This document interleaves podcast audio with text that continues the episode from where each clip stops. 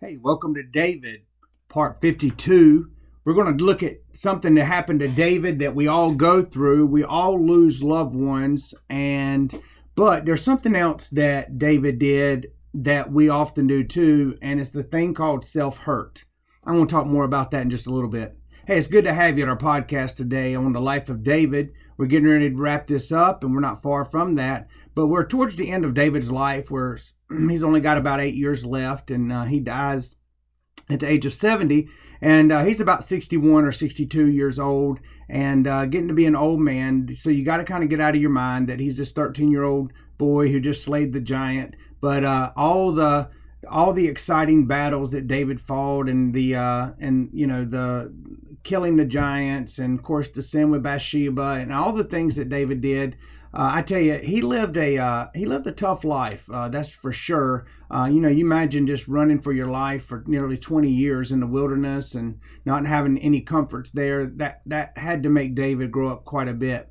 So we're going to look at uh, in in 2 Samuel chapter 19, we're going to look at just a few verses. 2 Samuel chapter 19, beginning in verse 1, it says, Then it was reported to Joab, Behold, the king is weeping and mourns for his son Absalom. Now, if you go back to chapter 18, uh, David's commander Joab actually killed Absalom, stabbed him in the stomach. Uh, his head got caught in the tree. Often people say it was his hair, but the Bible doesn't say that. It says his head.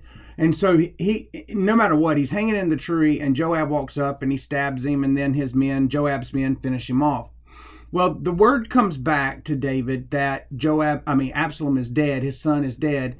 And the Bible says that David begins to cry out, Oh, Absalom, Absalom, my son, Absalom. You know, and this is okay. I mean, there's nothing wrong with mourning and weeping.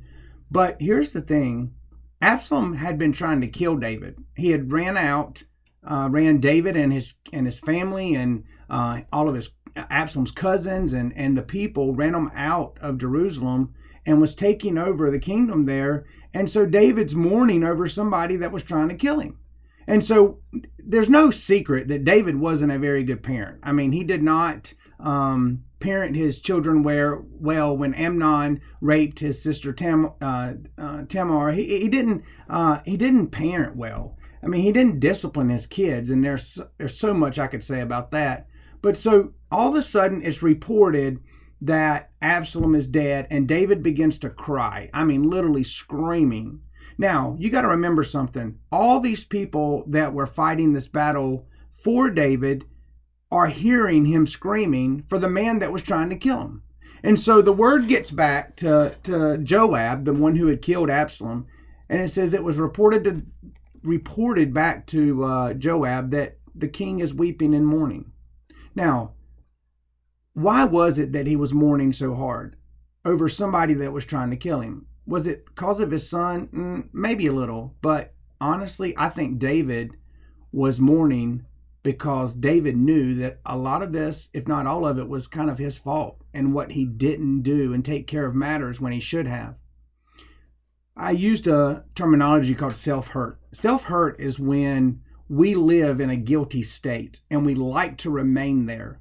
Uh, people do it all the time when they sin and, and God forgives them. They they continue to go back to God over and over and over again, and they don't ever get up. They don't ever move on, and so they they stay in this constant state of self hurt. Or when somebody does something to them and they choose not to forgive because it's easier just to remain in this state of somebody has wronged me. You know somebody said this about me and just remain there. It's just self-hurt. It's selfishness is, is all it is. And uh, we like to stay in that woe is me mentality.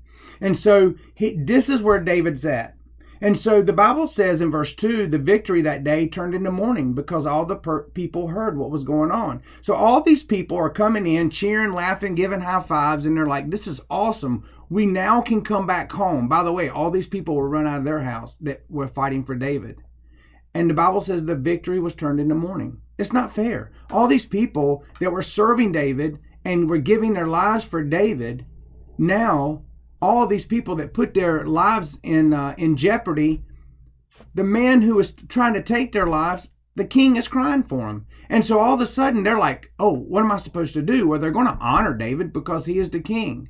Verse 3, and it says, the, And the people entered into the city in a shame that day because they are humiliated as ashamed when they flee the battle. The Bible says they're ashamed. What does that mean? It says they they try to avoid being noticed. Can't you see them tiptoeing around? You've ever been in a situation where you walked in and and maybe you said, "Hey, hey, how's everybody doing?" and immediately you know there was tension in the air. Maybe you saw people crying and then you just kind of you just kind of you know, sunk your head in and kind of moved over to the corner and you didn't want anybody to notice you. And this is what happened. All these people are coming back hoping for a victory uh, celebration and they come back ashamed because the king is crying. Then it says in verse 4 And the king covered his face and he cried with a loud voice, My Absalom, my son Absalom, Absalom, my son. And so he is so self consumed with himself and he's so self consumed with David's feelings that he didn't care anything about what the people had just done for him. You know, I thought about this. Why didn't he why didn't he ever hear him cry, "Oh Uriah, oh Uriah, if I had just died for thee?" Why didn't he ever say that? You know, he was the one that had Uriah killed, but he wasn't mourning for Uriah, but he was mourning for the man who was trying to kill him. Go to verse 5. Joab is mad. I'm just going to go ahead and tell you, right? At this point, Joab is furious. And he busts into the king's house. By the way, he walks into the king's house like this and getting ready to tell the king What's up? And so he said, Today you have shamed all your servants, and you have saved your life today, and the lives of your sons and daughters, and the lives of your wives, and the lives of your concubines. So here comes Joab. He's and, and by the way, I believe this is an evidence of a true friend. If you want to know what a true friend is, they're not afraid to stand up and say something to your face. They're not afraid to tell you when you're wrong. And so he says, You have shamed all of us by the way that you're acting, he says you need to get up and you need to thank every one of these people that had given their lives for you. You know, we have people all around us all the time that have done things for us, and and oftentimes we treat them the worst. You know, you think about some of the people in your home. You know, the people that that do the most for you. Think kids, think about what your parents have done for you, and you often treat them the worst. And so here, Joab, I mean, uh, David is treating the people that gave the most for him. He's treating them the worst. And he says, Look, these people gave their life for your family. They gave their life for you, and you are shaming them. Verse 6 By loving those who hate you and hating those who love you, for you have revealed today that the commanders and servants are nothing to you. For I know today if Absalom were alive and all of us were dead today, then it would have been right as far as you were concerned. He says some really, really hard words there. He says, You love those who hate you. And this is common, you know.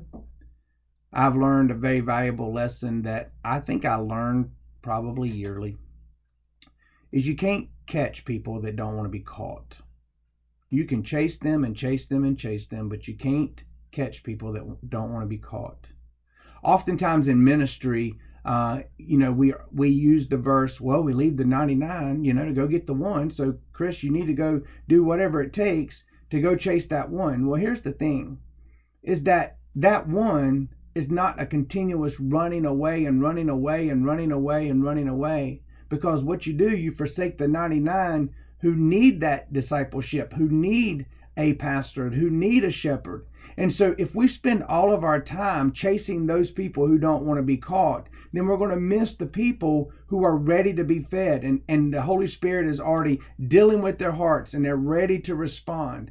If that person is running away, obviously there could be running from the Holy Spirit, but they don't want nothing to do with the Word. And He says, You are loving those who hate you. And so, you know, basically, He says, Stop chasing those who don't want to be caught. He said, You chased Absalom and he didn't want to be caught. He says It's time to start paying attention to the people who are giving their lives for you. And, he, and then he says, If all of us were dead, then it would have been better in your eyes. If you could have saved Absalom and all of us would have been dead. He says some hard words. Verse 7 now therefore arise and go out and speak kindly to your servants, for I swear by the Lord, if you do not go out, no man will stay the night with you, and this will be worse for you than all the misfortune that's happened from you from your youth until now. Now he just puts all David's life in perspective. He says, Get up. Get up. You know, I've had to tell myself to get up. Have, Is there times where I've been in mourning? There's times where I've been in self hurt? Absolutely. But at the end of the day, I have to say, His mercies are renewed day by day. You better get up. Get up out of the bed. Get up out of your pity party. And Joab says, David, you better get up. He said, because here's the result nobody is going to stay with you if you are mourning the man that's trying to kill us. And then he says, if they walk away from you, everything that you've gone through in the past will seem minute compared to all these people walking walking away from you. He says, You better get up. Now he says some tough words, not mean, but hard. Verse 8. So what did the king do? He got up. And the Bible says he sat at the gate. And when they told the people, saying, Behold, the king is sitting at the gate, then all the people came before the king, and Israel fled each to his tent. So the king gets up. And this is the very first response to overcoming your grief, overcoming your self hurt. I'm not saying that we shouldn't grieve. I'm not saying that at all. There's a process. But David wasn't grieving, I don't believe necessarily Absalom. He was grieving his self, his self hurt, and his bad parenting. And it was guilt. And so what he did, he got up and he and he went and sat before the gate. So what the king would do he would get up and he would go sit by the gate when he had an announcement to make. He did this when the armies left. And the Bible says that the people came before the king. They're ready to hear this. You can imagine what some of these people felt like. You can imagine how they felt betrayed. I imagine some of them were very angry. I imagine for some of them, it was difficult to stand there in front of David after the, the show he just put on. And so there were a group of people of Israel. See, this is Judah, Judah and Israel. Israel fled back to their tent, and we will see later on in this passage why they did that. So let's go on to verse uh, 9. And all the people um, were quarreling throughout the tribes of Israel, saying, The king rescued us from the hands of our enemies and saved us from the hands of the Philistines. Now he has fled out from the land of Absalom. And so now in verse in verse 9, we see that there's this conversation going on. What is it? The people are arguing. Judah and Israel are arguing back and forth. And so it brought great confusion because Israel had followed this false king, this wannabe king that God had never established. His name was Absalom. And he said, and so they start arguing back and forth. And he says, Look, you forget David rescued us from the Philistines. David has saved um, us many times and you're follow you followed somebody that's not even king. You followed somebody that's dead. Verse 10. However, Absalom, who we anointed over us, has died. Now then, why are you silent about bringing the king back? Because, see, there was a group of them who did not want David to come back, or they were, they did not want David the way that he was. And so, you know, they make that state that statement known. He says, "Look, your false king is dead. You need to you need to step up and stop being silent about this. It's this internal battle going on. Should David still be king because his actions had proven that maybe he shouldn't. Maybe he isn't the leader that we need." Verse 11. Then the king sent the king David sent word to Zadok and Abiathar the priest, speak to the elders of Judah, saying, Why are you the last? Bring the king back to the house, since the word of all Israel has come. So David is sending word through two priests. And this is this is pretty neat. David didn't rush back to Jerusalem and say, "Okay, I'm king, and all of you have to listen to me."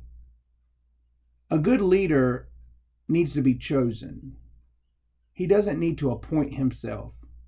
He doesn't need to show his domineering spirit over the people because that's nothing but a socialistic, communistic dictatorship point of view.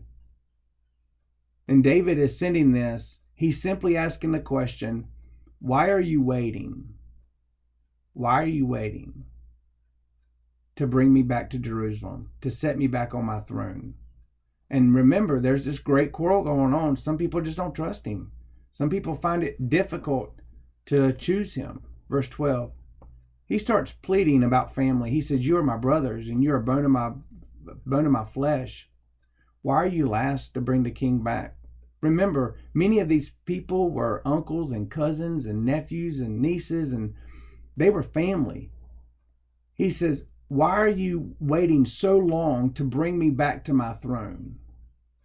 In verse 13, and so David looks over and he says, I want you to tell this man Amasa, you are not my bone of my flesh. May God do so to me and more if you will not be commander of the army c- continually for Joab. See, Amasa is bone of my bone. Amasa was David's nephew. And he says, This is what I'm going to do. He says, Joab, you're no longer in charge of my army. Amasa is.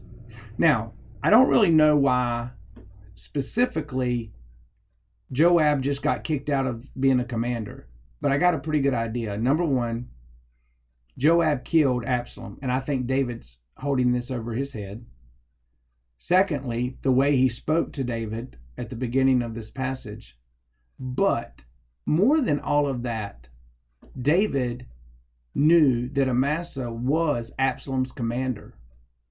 And he says, if I can get Amasa on my side, then the rest of the people of Israel would follow him and they would see like you know what this must be a pretty good old guy it's kind of like you see uh, presidents endorsing a governor or a senator or a congressman simply it was like an endorsement if amasa would go over to david's side then Amasa would be endorsing David. And people says, well, I don't necessarily trust David, but I trust Amasa. And because I trust Amasa, then okay, we'll go back and we'll let David be on the throne.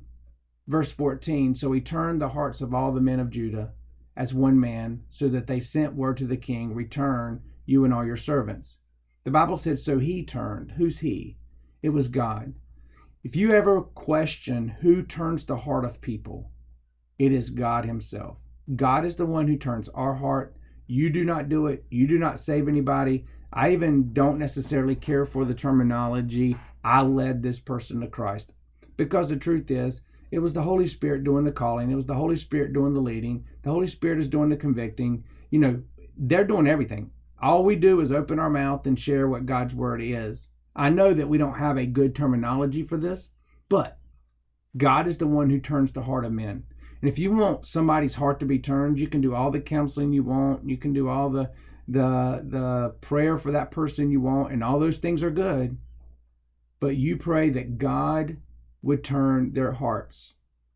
And so he and so what happened was the Bible said that all these people's hearts was returned to the Lord and returned to favor in David. Verse 15. The king then returned and came as far as the Jordan, and the men of Judah came to Gilgal in order to go and meet the king, to escort the king across Jordan. So here comes David back down from the north. He's getting ready to cross over Jordan. And this has been a long journey, and he's almost in Jerusalem, and he's at the edge of the water. And what happened was those people that would stayed in Jerusalem and those who had fought against him, they all ran to the Jordan River it's kind of a picture of God drawing us to Him. If you can picture all these people running to David, what are they doing? They're showing their acceptance, they're showing their excitement about Him being King. You know, we did that when God draw was drawing us nigh. He says, "If you draw nigh to me, me, I will draw nigh to you." When we ran to God, you know, this is this is the picture here of a group of people that were in Jerusalem, and here comes David, and they're running to their king. Verse 16 Then Shimei, the son of Gera, the Benjaminite, hurried down and came to the men of Judah to meet the king David. Oh, Shimei, if you remember this man. Shimei was the man who was cursing David, throwing rocks at David, throwing dirt at David in 2 Samuel 16. I got a feeling that when the first time that he was throwing rocks at the king, when the king was leaving, I, I, I mean, the things that he was saying, he was cursing him. Either he was extremely angry or he was drunk. I'm not sure, but he was angry no matter what. Well, all of a sudden, David wins, Absalom loses, and here comes Shimei. His tail is literally tucked between his legs, and he's thinking, oh no, I'm getting ready to lose my life. My family is getting ready to lose their life because of the way I, I treated David. And Bible says in verse 17, there were a thousand men of Benjamin with him, and Ziba, the servant of the house of Saul, fifteen sons and twenty servants with him, and they rushed to the Jordan before the king. A thousand men came down to meet David. This is how many men's hearts and more had been turned. They rushed before the king.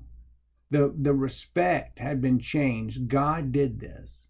Verse 18 They crossed the shallow places repeatedly to bring over the king's household, to do what is good in his sight. But Shimei fell down before the king and was about to cross over Jordan. So here, all these men are running and getting supplies and food. They're carrying the children across, they're carrying the wives across. What can we do for you, David? And they're serving David. But this man Shimei made a beeline right for David and he falls down at the edge of the Jordan River. He's soaking wet. He collapses in front of him just as the king is getting ready to cross. And this is what he says May my Lord not consider me guilty, nor call to mind what your servant did wrong on the day when my Lord went out from Jerusalem, so that the king would not take it to heart. It, this wasn't, hey, I was just kidding. I was just kidding. That's not what he said we often say those things like when we see that we've sinned against somebody we've hurt somebody. Oh i was just kidding. You need to stop being so sensitive. This is not what he did. He got on his hands and knees and he said i was wrong. And i'm asking you i'm guilty. I need you to release me. He said, May the Lord not consider me guilty. He said, I need to be released for what I done. Do not call it to mind. There's a big difference in the forgiveness of God and the forgiveness of man. God says he no longer remember. He has that power. He no longer brings it up again. It's, it's gone. He cannot bring it up. It's gone. Our past sins are gone. Present, future, it's gone. It's under the blood. It's no longer there for humans, it's not that we we can't forget. If a drunk driver kills one of our kids, we don't just forget it. But we're when we forgive them, we're choosing no longer to continue to bring it up over and over again. Some of you out there are simply archaeologists. And you keep digging up the past and digging up the past and you can't be around some people because you just keep digging up the past, even though they've asked you to forgive you, asked to be released. Guess what? They're free. As soon as they asked you, their part's done. And it's up to you to release them. So Shimei, as soon as he asked, he was done. He had done all he could do. Verse 20, so he continues on, For your servant knows that I have what? Sinned. So behold, I have come today the first of all the house of Joseph, to go down to meet my Lord. He says, I have sinned against you. He didn't say, I'm just kidding. You know, David, don't take it to heart. I was just joking. He used the terminology that you and I should use more often. I have sinned against you, and I have sinned. And he says, and I have come first to make this confession. He was running to David I can see Shimei running in front of all these thousand men, and he was the first one there as he falls down before David. But Abishai, the son of Zeruiah, responded, Should not Shimei be put to death for this? Because he cursed the Lord's anointed? Now, Abishai, if you are keeping up with this storyline, Abishai is David's absolute right hand man. He does not play. He is a man's man. In fact, when Saul was chasing David many, many moons ago, there were 3,000 men with Saul and they all fell into a deep sleep. And Saul was in the middle of these 3,000 men. And David was trying to prove a point to Saul that, look, Saul, I can kill you at any time. But I don't want that. And he says, and so what he was going to do is go down and take a jug of water from Saul and walk out. Now you think out of 3,000 men, somebody's going to wake up. Somebody's going to see him. So, what David does, he says, Do I have any volunteers to go in the midst of 3,000 warriors that are out to kill us? Did I have any volunteers? Everybody raise your hand. Not everybody at once now. One man raises his hand, and it's Abishai. So he is David's right hand man. So he said, Hey, when this guy was cussing you, do you remember that? He I wanted to take off his head then. In fact, if you go back and read in 2 Samuel 16 9, he asked, I'm gonna I'm gonna kill you, Shimei. And David stops him. And now he asks him again. He said, David, we should still kill this man for the way that he treated you. And David said, What is there between you and me, you son of Zeruiah, that you should you should be an adversary to me today? Should anyone be put to death in Israel today? For I, for do I not know that I'm king? He said, Look, we're having the same conversation that we had when he was throwing rocks at me. He said, I know that I am king. He said, I know that this is my responsibility. You are not the king, and I am. So, what was he saying? Abishai, get back in your lane. Get back in your lane you know, we thought that was a, just a, a new statement that people use, but this is a very old statement, right? Get back in your lane, Abishai. David had to do that. And you know what? It's Abishai meant it well. He meant the fact that he was just trying to protect his king. And he said this Should anybody be put to death today? I think David was tired. I think David was tired of the bloodshed and he was ready for some peace. And we finish up in verse 23. So the king said to Shimei, You shall not die. And the king also swore to him. He said, You will not die. You're not going to die by my hand. Now here's where it gets complicated.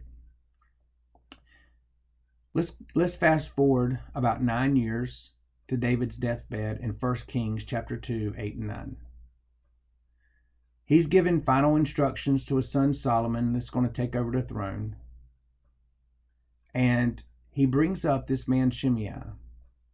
And he said, Solomon, he said, there was this man Shimei when I was leaving Jerusalem, and he was throwing rocks at me, and he was cussing me and throwing dirt at me. He came back to me and he asked me to forgive him. He asked me not to hold it over me. And he said, And I swore to him by the Lord that I will not put you to death by the sword. And David honored that. But this is what he tells Solomon. But now, do not leave him unpunished. But now, do not leave him unpunished. So here's the crazy thing about David.